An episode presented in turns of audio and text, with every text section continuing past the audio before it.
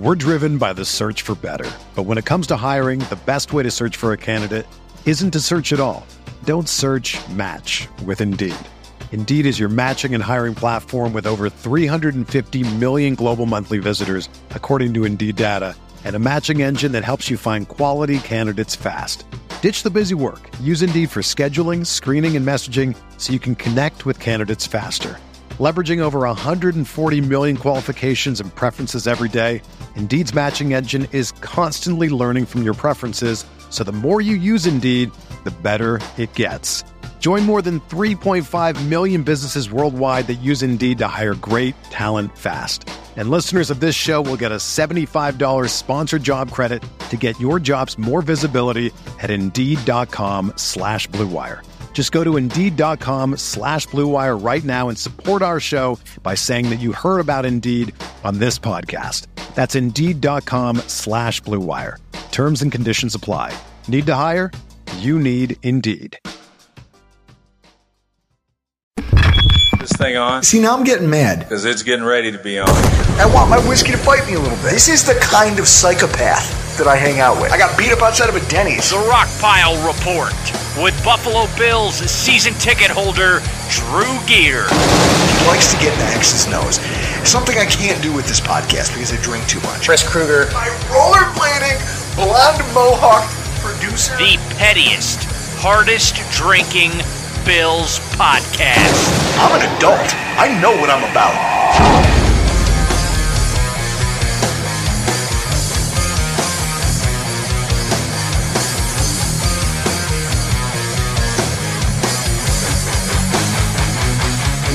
That's where I came here. I could have just, stayed in L.A. and just rode off into the sunset and just, rushed with Aaron Donald and, pile up sacks. But, I wasn't content. I wasn't content where I was at. I still wanted more. And, to come here selfishly and be the only guy to ever win 3 Super Bowls with 3 different teams, that's selfishly, that's what I want. This organization wants a Super Bowl. It's a win-win for both, for both sides. And, yeah, I just want to be a part of something special. This is a special team. They're right on the edge, and I just wanted to be that last drop to, overflow these guys, man, because Bills Mafia has been waiting for it. Buffalo's been waiting for it, and it'll be crazy if we can go out there and get it done. Welcome everybody to another edition of the Rock Pile Report podcast. I'm your host, Bills season ticket holder Drew Geer. That's my producer, Chris Krueger. And joining us tonight, Mr. Anthony Prohaska of the Cover One Network. How are you, sir? I'm glorious. Thank you guys for having me back for, I don't know, feels like my 78th time. You're a fun hang. Although I do have to say, I think you're a dick for writing yourself in as Bradley Cooper from Silver Lining Playbooks in the Zoom chat. I just think what's cool is I respected you guys and your show for a while. And then got to know you guys a little more. And then you totally disrespected us because you're like, oh, now that I've met them, they're idiots. No, you guys are fantastic. We've actually met in person. I like you guys as people. And then to know, that all 3 of us just share this love for Silver Linings Playbook, the film, and just the appreciation for it as a quality work of art. The dialogue, the script, the athleticism, and the choreographed dance routines. The fact that all 3 of us, especially Drew, can just vibe on how dope that movie is and just how the power of dance can overcome all, along with love. It's just something that I think truly connected us, and that's what part of the reason why I really like to come back here and just hang out with you guys. I would rather do a 2-year bid for discharging a weapon inside of a Wendy's than watch that movie ever again. That's a very specific thing. I shouldn't joke about that because this with everything that's going on in our country, I probably shouldn't joke about that because who knows? Someone's probably doing it right now. Fair point. Which is wild. We've all lost our minds.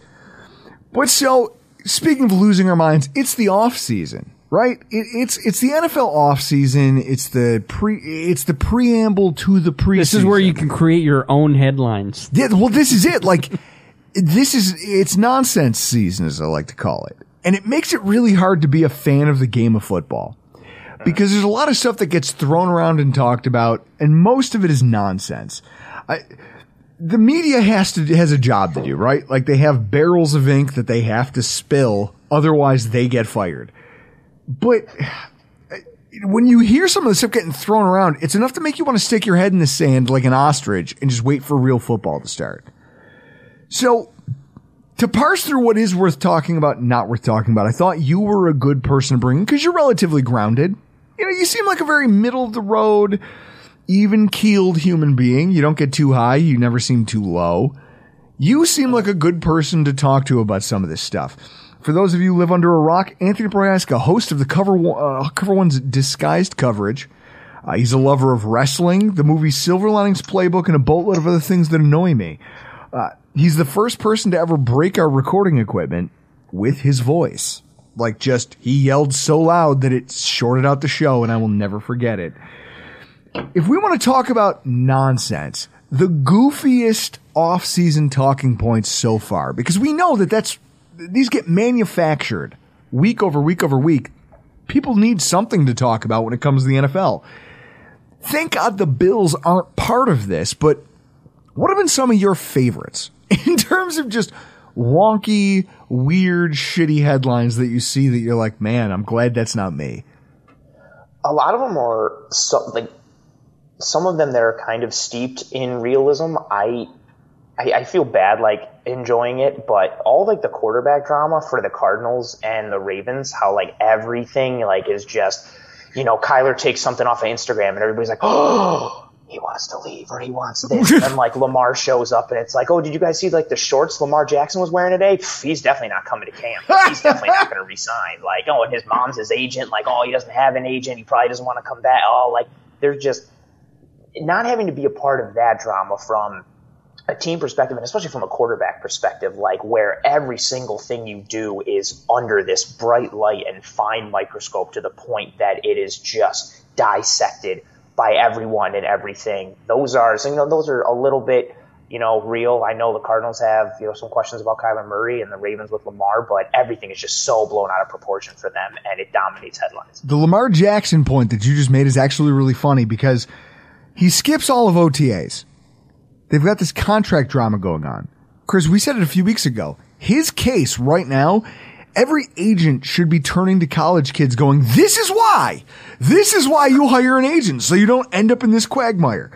But what's funny is he skips all of OTAs, shows up at the 11th hour of minicamp, and yet he's being called a total professional, quote unquote, by his veteran teammates Mark Andrews and Calais Campbell. Now, here's what's funny about that to me. Lamar is the only quarterback Mark Andrews has ever played with. True or false? Okay. He played with Flacco for a little bit. Flacco for one season. His lame duck season. Campbell's career, Calais Campbell is actually a hilarious situation. His career starters at quarterback. Campbell is an NFL veteran, 13 years? 12? Yeah, roughly, yeah. He had a long career. He had two combined seasons worth of Kurt Warner and Carson Palmer. Then Drew Stanton, Derek Anderson, John Skelton, Kevin Cobb, and Blake Bortles. Legend. I'm sorry.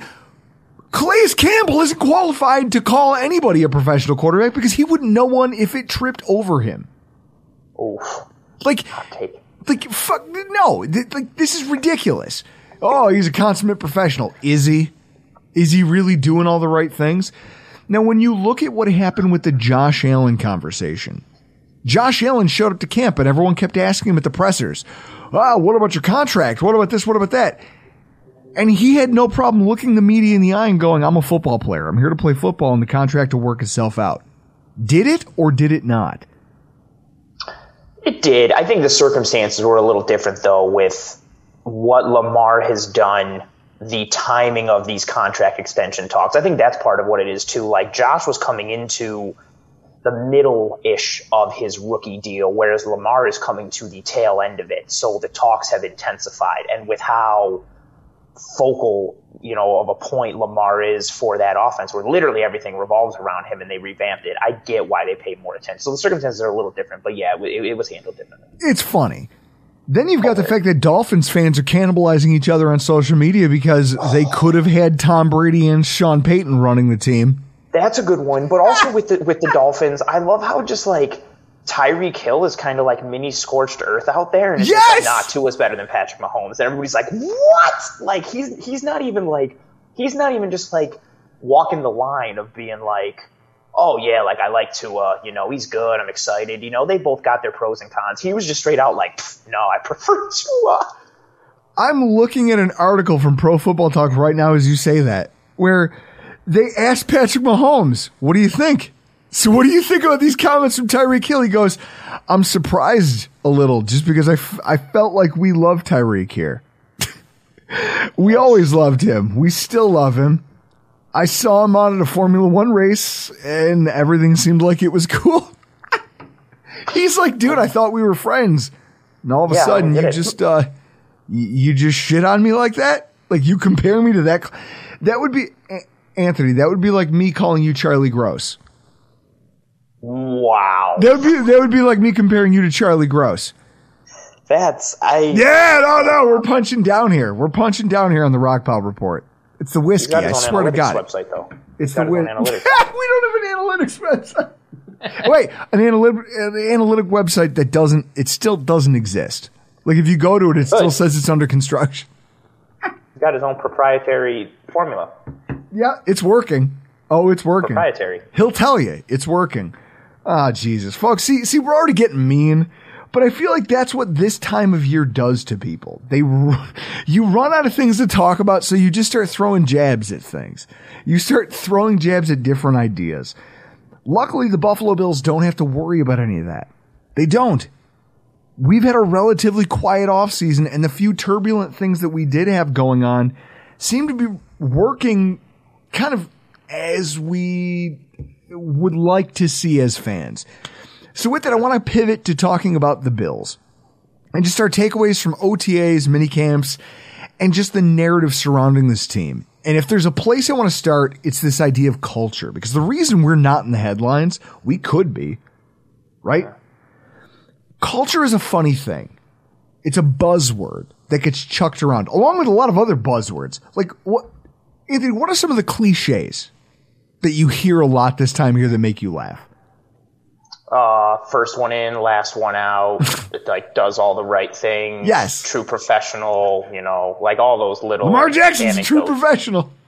Everybody gets it. Like, Sean McDermott did it for Dane Jackson, you know, talking about how much he likes him. And he was like, you know, he's first guy in, last one out. Oh, no. Of course he is.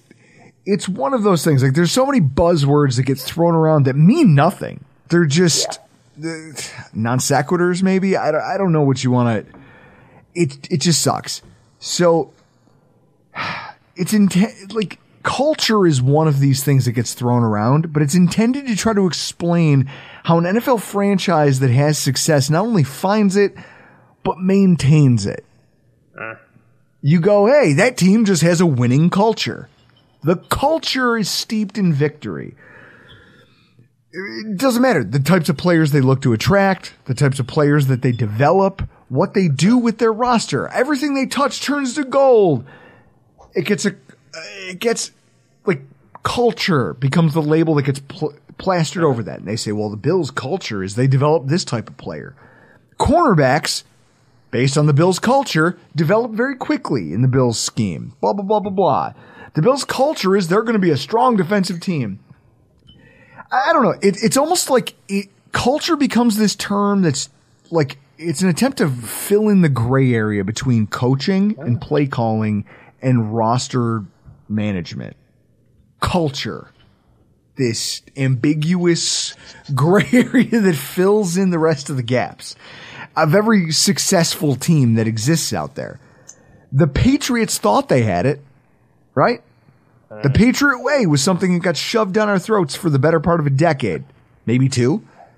The Giants thought they had it because they had a stretch of success. The Seahawks thought they had it. But when all the winning stopped and each one of those teams' Hall of Fame quarterbacks just hit the road, which that's a whole conversation in itself, how all these winning football teams and these great coaches who have been put on pedestals, all of a sudden their Hall of Fame coaches leave and it turns out they're not that good. Shocker, right? Shocker. But I digress. that talk of culture kind of faded with the lack of success those franchises had. I found a Bleacher Report article by Mike Freeman in 2016.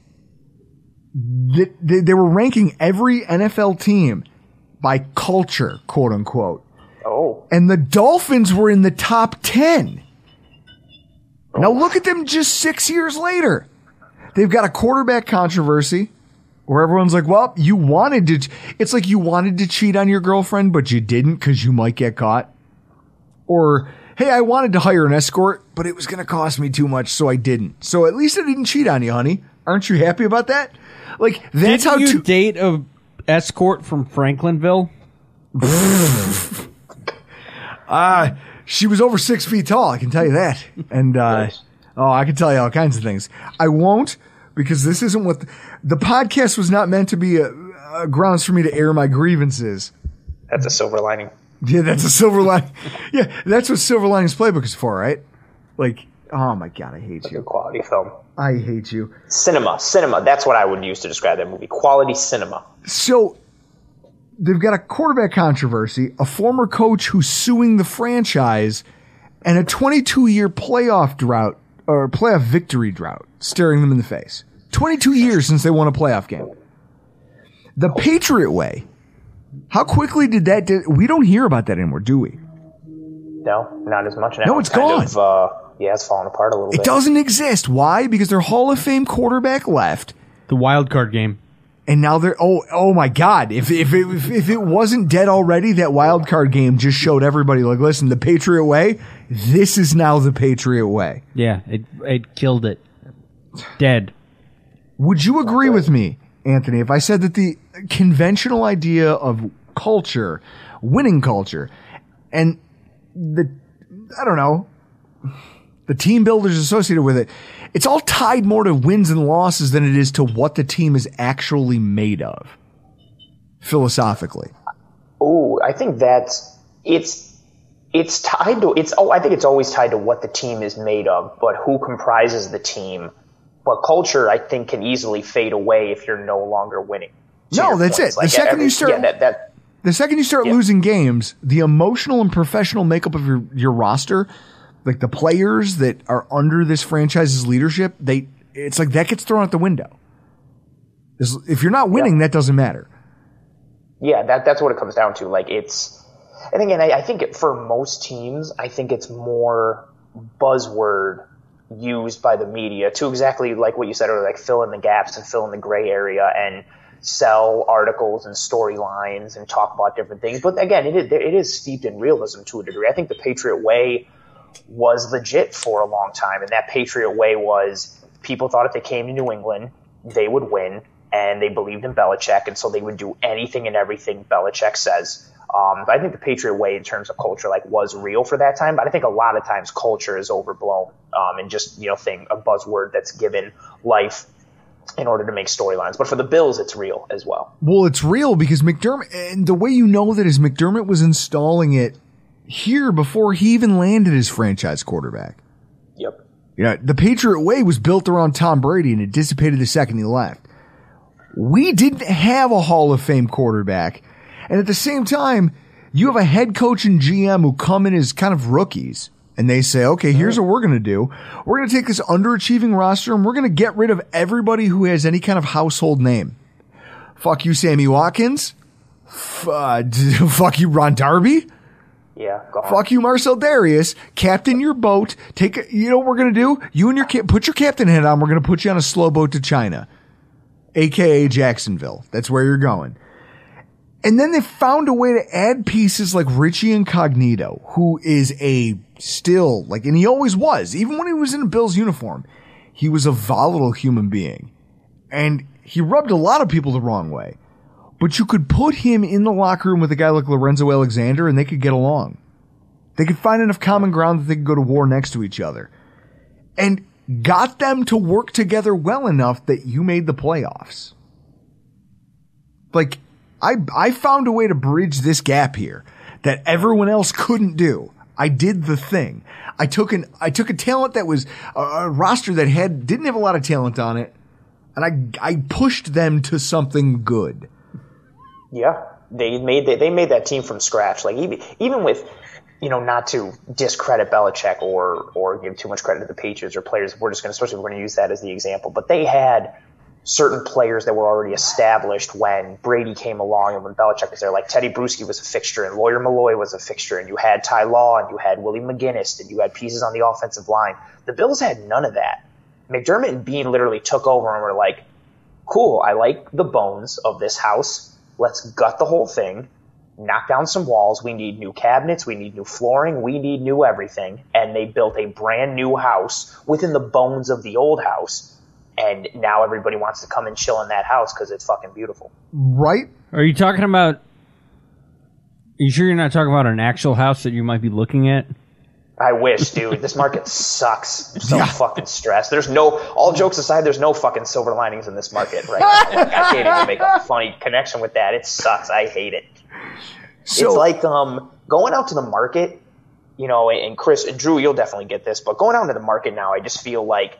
I initially felt like confident, like I had someone, like my partner was behind me, and now I just feel like I'm Jungle Boy, and Christian Cage just hit me with a kill switch, and he's just hitting me with a chair, and I just got hit with a concerto in front of my mom and sister live on AEW Dynamite. Drew, I know you obviously know what I'm talking about. It's just rough, man. The rug gets pulled out from under you, and next thing you know, kill switch. I can't tell you. Like I watched it today. I could. Iman, do you see this? This is what they do to me. It was easy. This is what they do to me. They Pearl Harbor me with this shit. You went into Wednesday night. I was so excited to answer your question. Yeah. And then when I realized I was getting drawn into a bit. Like I watched it gloss over your face. On Opie and Anthony, they used to do a thing where Jimmy Norton had never listened to – he'd never seen Seinfeld before. So Anthony Cumia would just very slowly start like telling a story that was very clearly a Seinfeld episode. Yeah. And it was on him to determine whether or not it was real.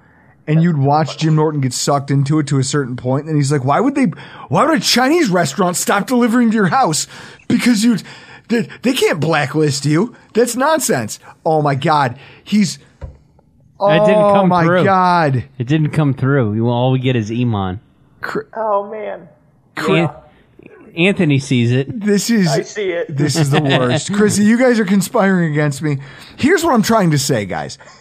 The process. Everyone can laugh about this. This filter that you have on right now is ridiculous. Christian trusts the process. He's process all day. Yeah. Yeah. 100%. Right now, there's just a picture of me flexing. It's terrible. I through the Christian heel turn, which we all saw. If you were watching Dynamite last night, you knew Christian was going to turn heel. Oh, we knew it was coming. He volunteered them for that tag team title ladder match last week. What is he doing? Yeah. That's a heel move. Yeah. We all saw it coming. Drew, what'd you think? Remember when I talked about firing a gun in public? I might do it right now. I swear to God, someone hand me a firearm. So when we talk about the process and people scoff about it. The culture that they've built was on display when you look at OTAs and mandatory minicamp. First of all, perfect attendance, again, for the Buffalo Bills. No one pulling a Melvin Ingram.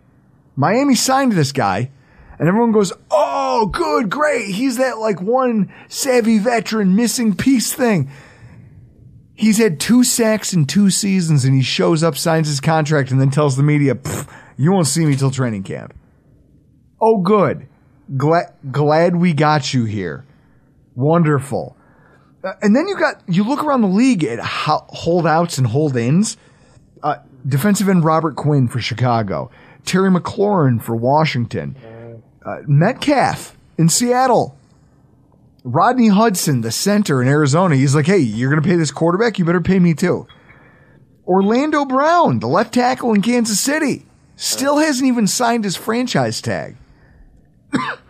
Like, you traded for that guy. You knew that he was going to demand a high salary. You know you can't get into a protracted salary fight with him, right? No, he would break a protractor in half or any type of, you know, architectural device. Those are players that are looked at as being integral parts of their team's success. And they're pursuing their financial interests first. They're putting that ahead of team. I'm not going to hate on them because the NFL is a business. And we know it's a grimy business. The NFL is a machine and it eats these guys up and spits them out. We know that. So I don't begrudge anybody from trying to get their money. And I think that a lot of fans sometimes need to detach themselves from that dynamic. But here we are with one of our own, strong safety Jordan Poyer, who's in the exact same boat, and he's hired an agent who's infamous for chicanery and shenanigans. Tell me the last time a player going into a contract year who had Drew Rosenhaus associated with him, tell me the last time that went well. Well, no, yeah, there's a Anthony. There's Anthony. It's kind of, Anthony, yeah. Like Drew Rosenhaus, we know, just kind of like Stokely Hathaway. Right? Oh, right. Yeah, just I can see the disappointment just wash over his face. Right. It's a similar thing. It's not. Yeah, and you. It's the exact same. It's the exact same. Same thing. It's the exact same thing. The parallels are uncanny, is what they are. I'm eating chips on a podcast. That's how angry you. Oh. I hate you both. This brings me so much joy. I'm sorry. But so I guess my point is Jordan Poyer's not just like he's not just here. It's not the hold in. He's practicing. He's here, and he's decided he's going to contribute. Yeah. Tell me that is not culture, right? Yeah.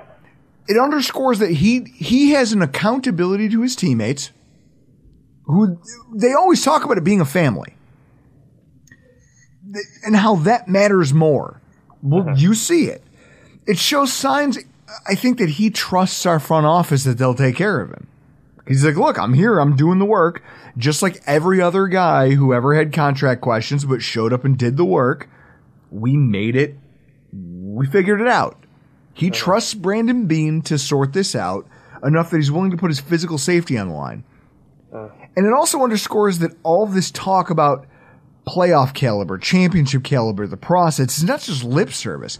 Players genuinely want to be here and be a part of this thing that Sean McDermott has built. How big of a departure is that from what we as Bills fans have gotten to know over the last 20 years?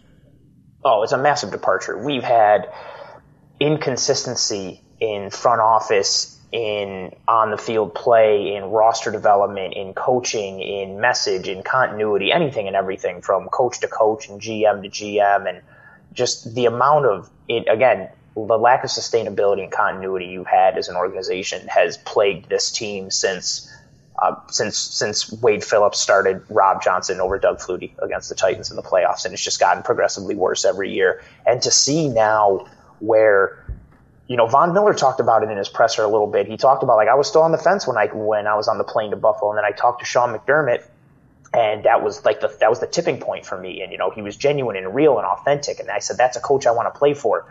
That's a premier dude, a bona fide stud, Hall of Famer who an organization and the leader of that organization, Sean McDermott, got his buy-in, let alone everyone else that came through the fire with him, the Micah Hydes, the Jordan Poyers, the Tredavious Whites, the Matt Milanos, all those guys. And they stick around because they know, A, what this team can be, they know what they have together, and whether Poyer made an individual decision to be like, well, you know, if I sit out, nothing benefits me, and because of the rules of the CBA, and he didn't want to lose money, didn't want to get fined.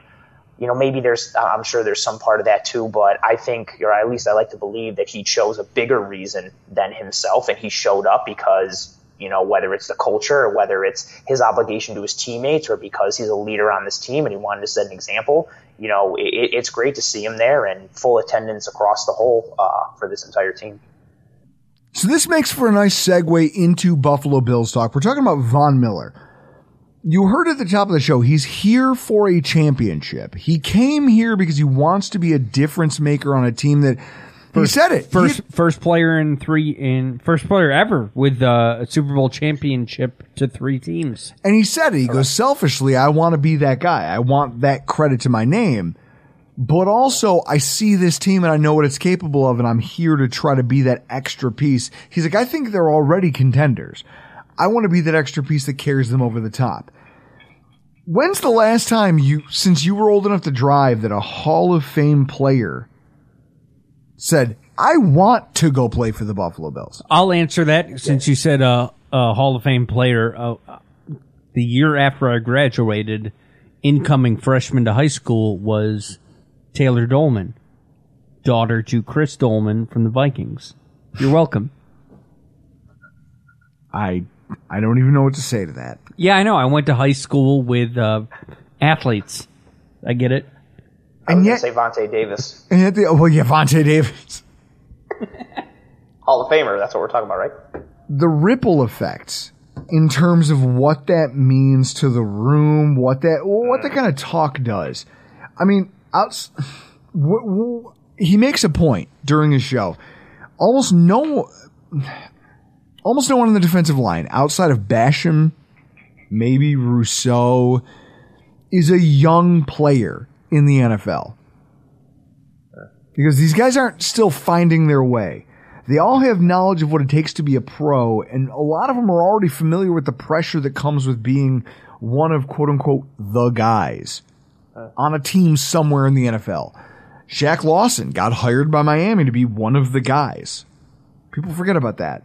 Daquan was one of the primary interior defenders for Tennessee for a very long time. Rousseau, I said earlier, maybe not him, but he was our de facto, D1? He was our most effective against the run. He was tremendous against the run last year, yeah. Saw a bulk of the early down snaps and then would get put out there in certain pass rush situations. Phillips, between Buffalo and Arizona. You're talking about twice now. Teams have looked at him as, we need you to be one of our primary players on the interior defensive line. Then you add in the Ed Olivers and you add in guys who were already here.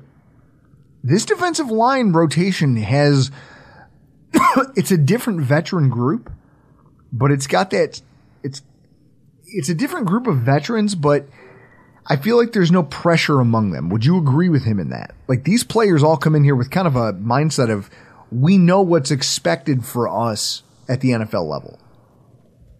Yeah, I think what's nice about the way the defensive line has been put together is you've got a good mix of somebody who's clearly at the forefront of that group with Von Miller, bona fide Hall of Famer, and so he can kind of carry the mantle as the mouthpiece and the focal point and all that. And then everything else, you've got a good mixture of proven NFL talent, guys who are comfortable being in this league. They know what's expected of them week in and week out, day in and day out. And then you still have a mix of young guys like I would still throw Ed Oliver into that boat, but the Gregory Rousseaus, the A.J. Epenessas, the Boogie Bashams. So you've got this nice mix of veteran experience, young talent, and now that you've added Von Miller, everybody else other than Von Miller kind of just gets to be themselves, whether it's on the field, whether it's in front of the camera or on the microphone. Like, there's a lot of pressure and weight that's lifted from the rest of these guys, and they just get to function in their role and live in their world. And when you've got that mix of young talent being able to flourish and function, they get to develop and progress. And then when you've got other veterans and established guys who don't have to bear that heavy burden of being the media focal point, they get to just keep doing what has got them to this point and allows them to potentially succeed. So as we go down the line of, like, what makes the media, what fans have been talking about, and what actually matters, the young cornerbacks and defensive backs have gotten a lot of talk. Right? Like, they've gotten a lot of, and they've been on display during practice. Leslie Frazier, he goes in front of the microphone for the first time, and he makes a point of mentioning Damar Hamlin in the absence of Jordan Poyer. How much weight do you think that gives Damar Hamlin as far as this might be a guy who has the inside track to a roster spot? I think with how he mentioned Hamlin, it's a little different than in the vein that he mentioned Dane Jackson. I think he mentioned Hamlin in kind of a similar breath to how he mentioned Jaquan Johnson, and spoke with some specificity, more for Hamlin than he did Jaquan. But I think anytime you hear, the more detail you hear from a coach about a player, especially when they don't necessarily have to give that detail, the more encouraging it is when you think of the potential progression and track that player is on. And we continue to hear from, whether it's Frazier or McDermott or players, we hear good things that are said about Damar Hamlin, and it's nice to know that he's progressing at least at some rate and with some kind of positive trajectory, considering, you know, maybe he's needed in the coming years somehow, some way. So we're talking about that. And like you said, Dane Jackson. Dane Jackson is a guy that he also mentioned and he spoke highly of. He talked about him one of the best young tackling.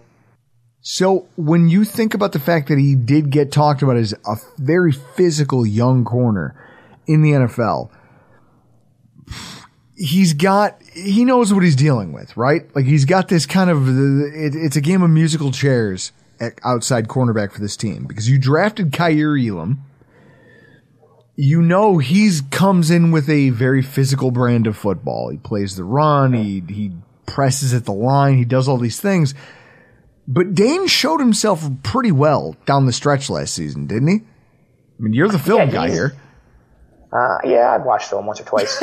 Dane Jackson it's a shame that he has the athletic limitations that he does, because that's what limits his ceiling.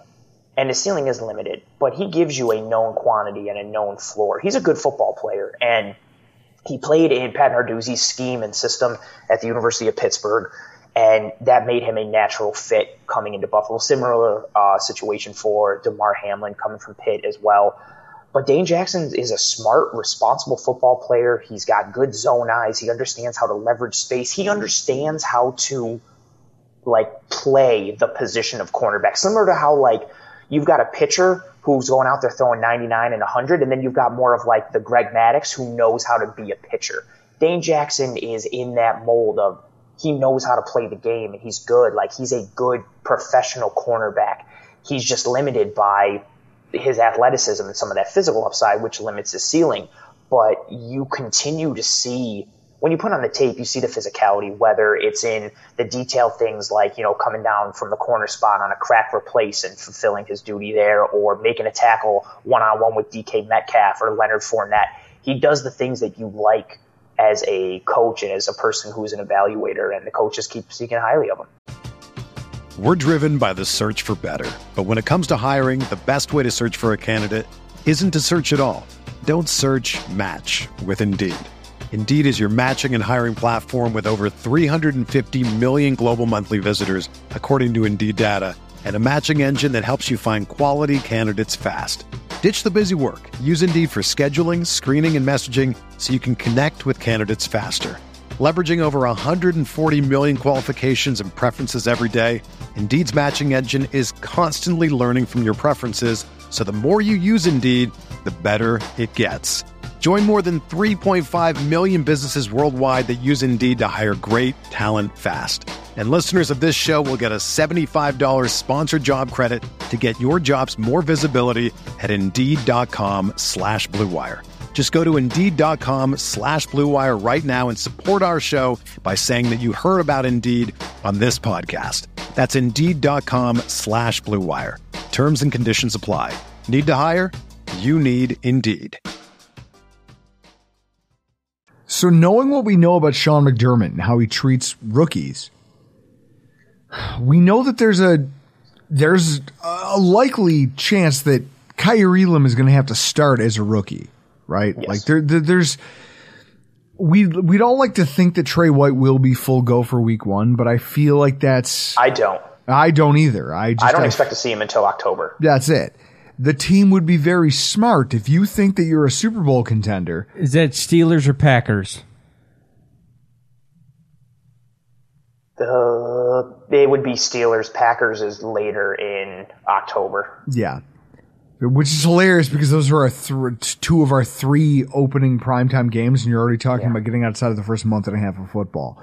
It would be more Packers. And exactly your point real quick, like I would love for Trey to be ready for the Rams week 1. I would love to have Trey against Allen Robinson and Cooper Kupp and Matthew Stafford. I would much rather have a healthy Trey White for December and January and February than I would for September. So if you're trying to gear up for a Super Bowl run and you say, hey, Trey White, we're going to put you on the PUP list for the first 6 weeks, that gives us another window where we can slow play your rollout to the roster. We can kind of weigh our options. We don't have to handicap ourselves.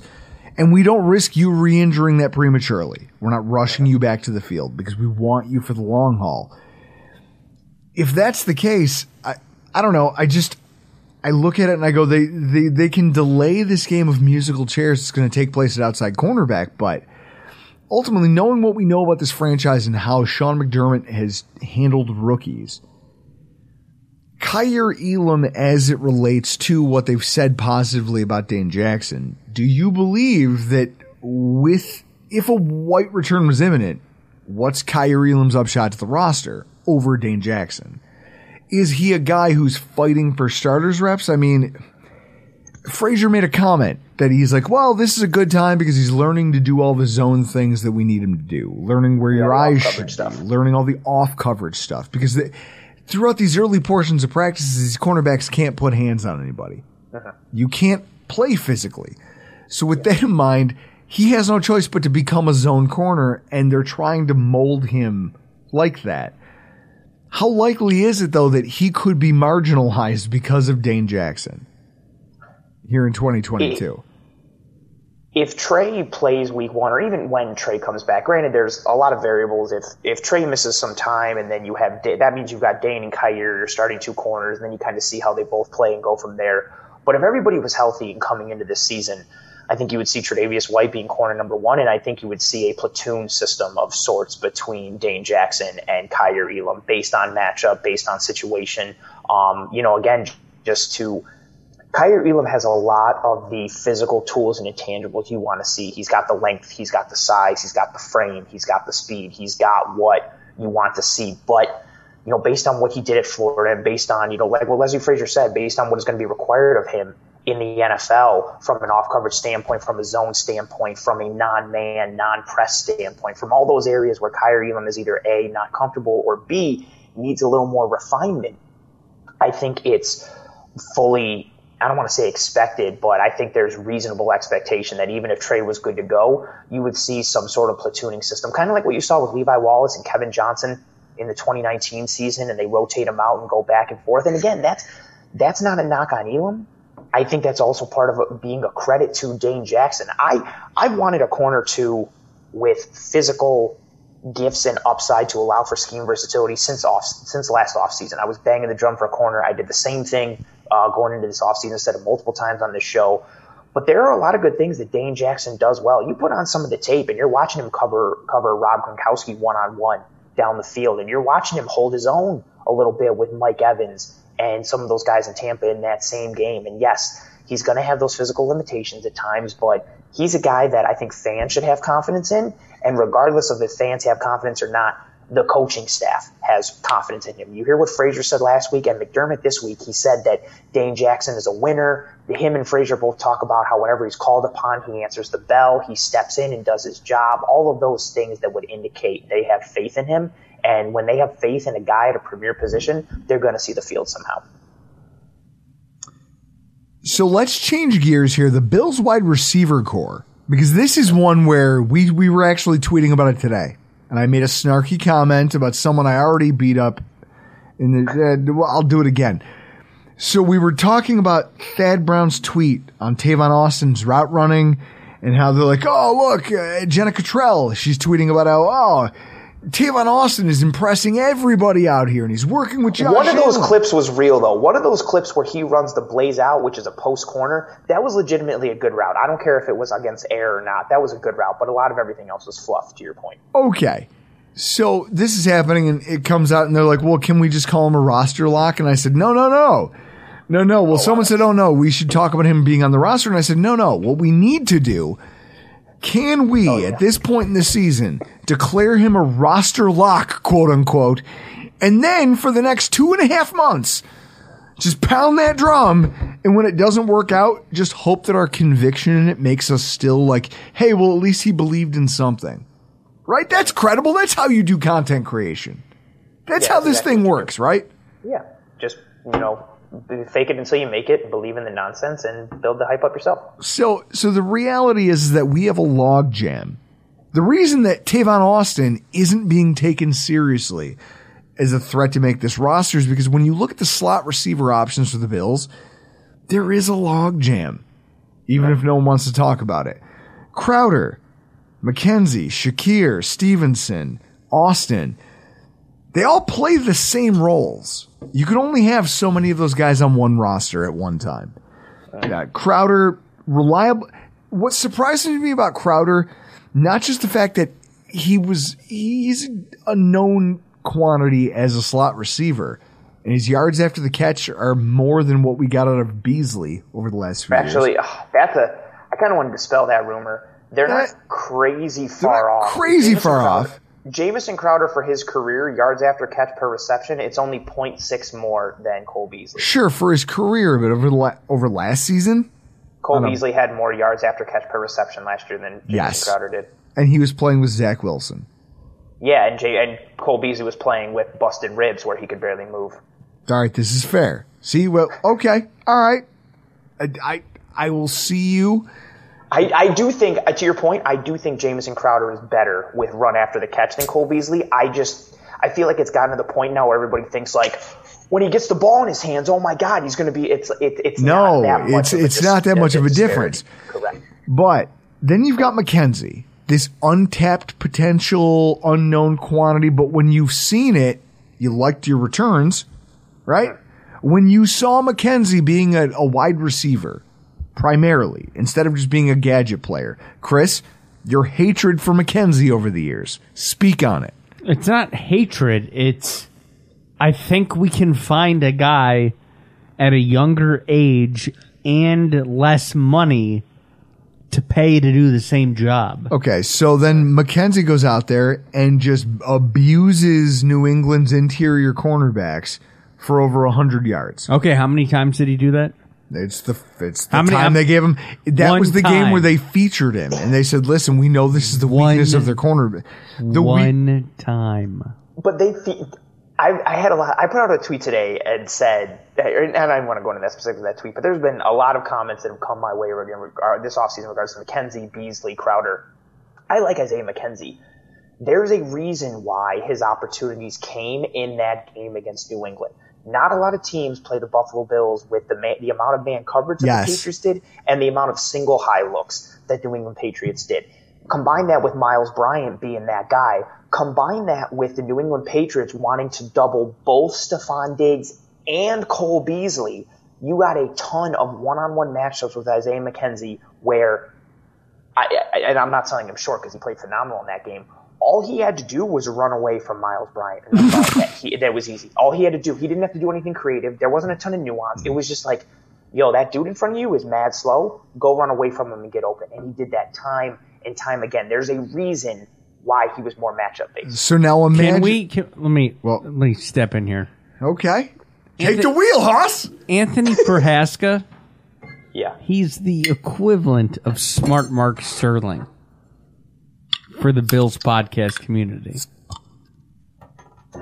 I am? Yeah, you are.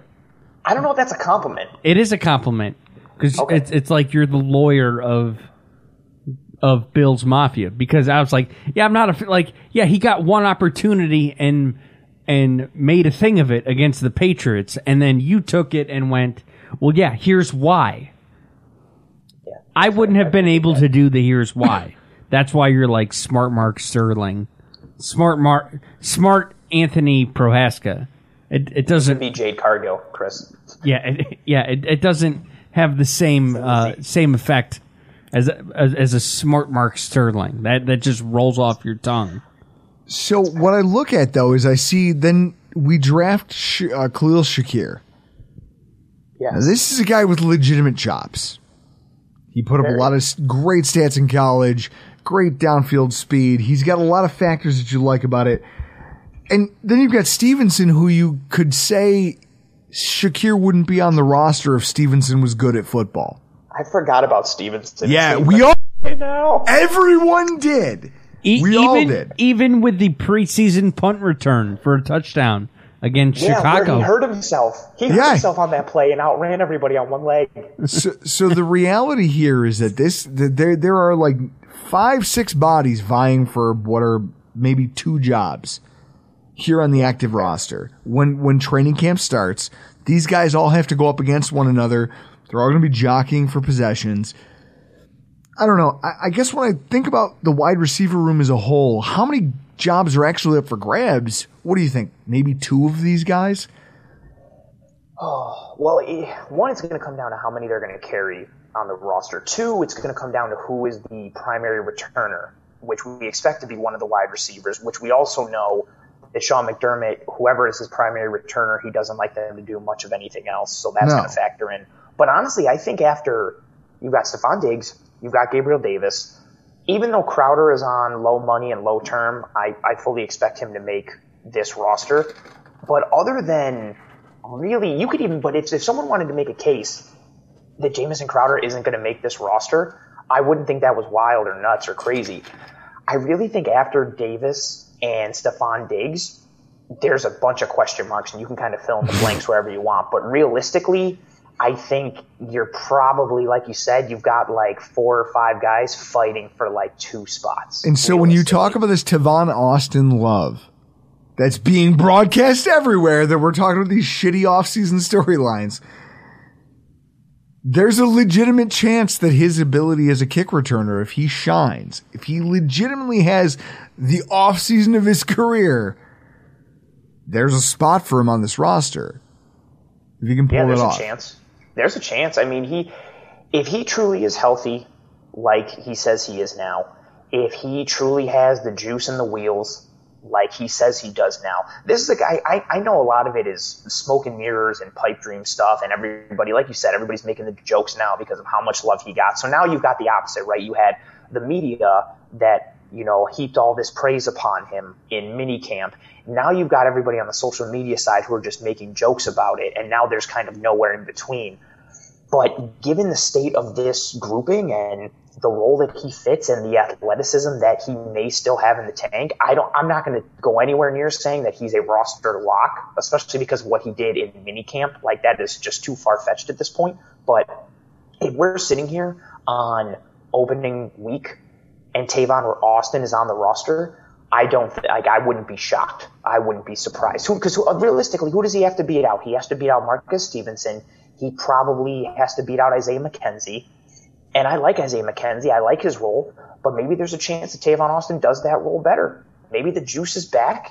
I tell you what, from a decision-making standpoint and from an electricity standpoint in the return game, he's got the juice that McKenzie does. But if the decision-making and ball security is better in the return game, then he's got a leg up on McKenzie. We know Marcus Stevenson has already come into camp and he's dropping balls left and right in the receiving game, which means he's got to be a plus matchup in the return game. That's where all these variables are. And so he's got a path to the roster. Is it realistic and likely? I'm not going to say that. But if Tavon Austin makes this roster, I wouldn't call it crazy. I wouldn't be shocked. And there's one offseason storyline as we head into training camp that no one's talked about that I think I want to pick your brain about. This one hasn't been made press. I'm hoping I can start the tidal wave. These preseason camp, pre-training camp ads at offensive line on the interior, and whether or not it's Cody Ford's swan song. Let's talk about this. So for the second straight year, the Bills added a number of veteran players on the interior of the offensive line. Last year, it was Forrest Lamp.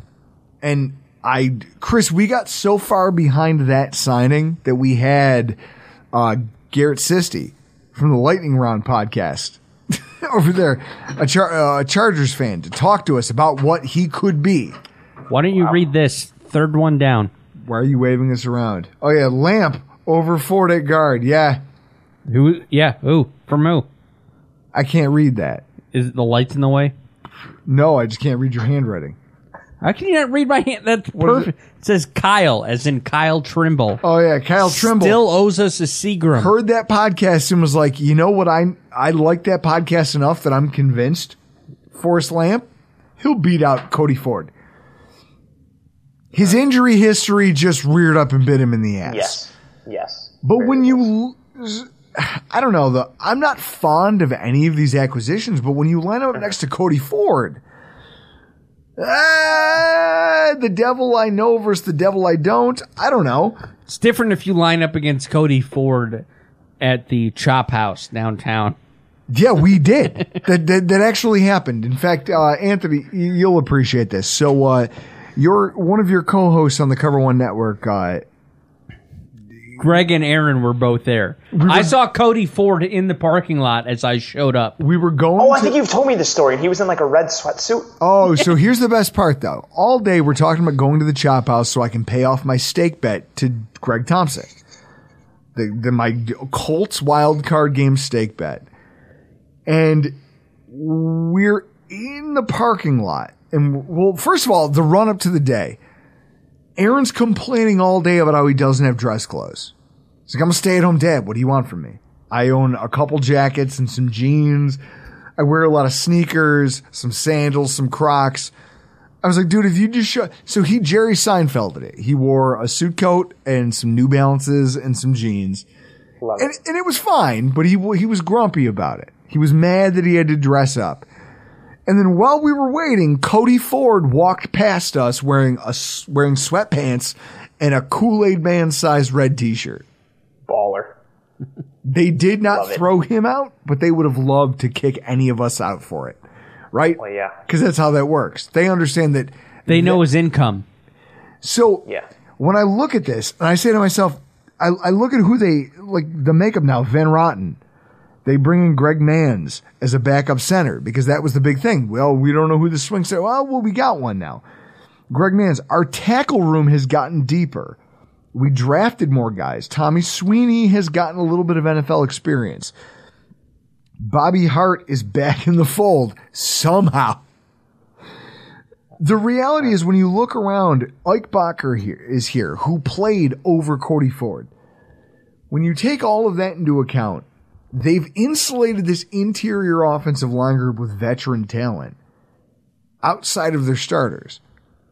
Where does Cody Ford fit into this? Because out of anybody, and this is why it's not a headline, but it should be, there's been zero talk about Cody Ford at all this offseason. That this time of year, like you said, when coaches talk up a player, it's a good thing. When you hear nothing about a player who's in a contract year, that's a bad thing. Yeah, I mean, we heard a bunch of positives about him last year, and he didn't end up playing good. So maybe maybe they're superstitious and they're like, let's say nothing, and then he'll play fantastic. I think I love the Aaron Cromer hire. It's right up there. It's like a 1A, 1B with the signing of Von Miller. Like, I just think Coach Cromer is phenomenal, and if anybody can get blood from the Cody Ford stone, it is Coach Aaron Cromer.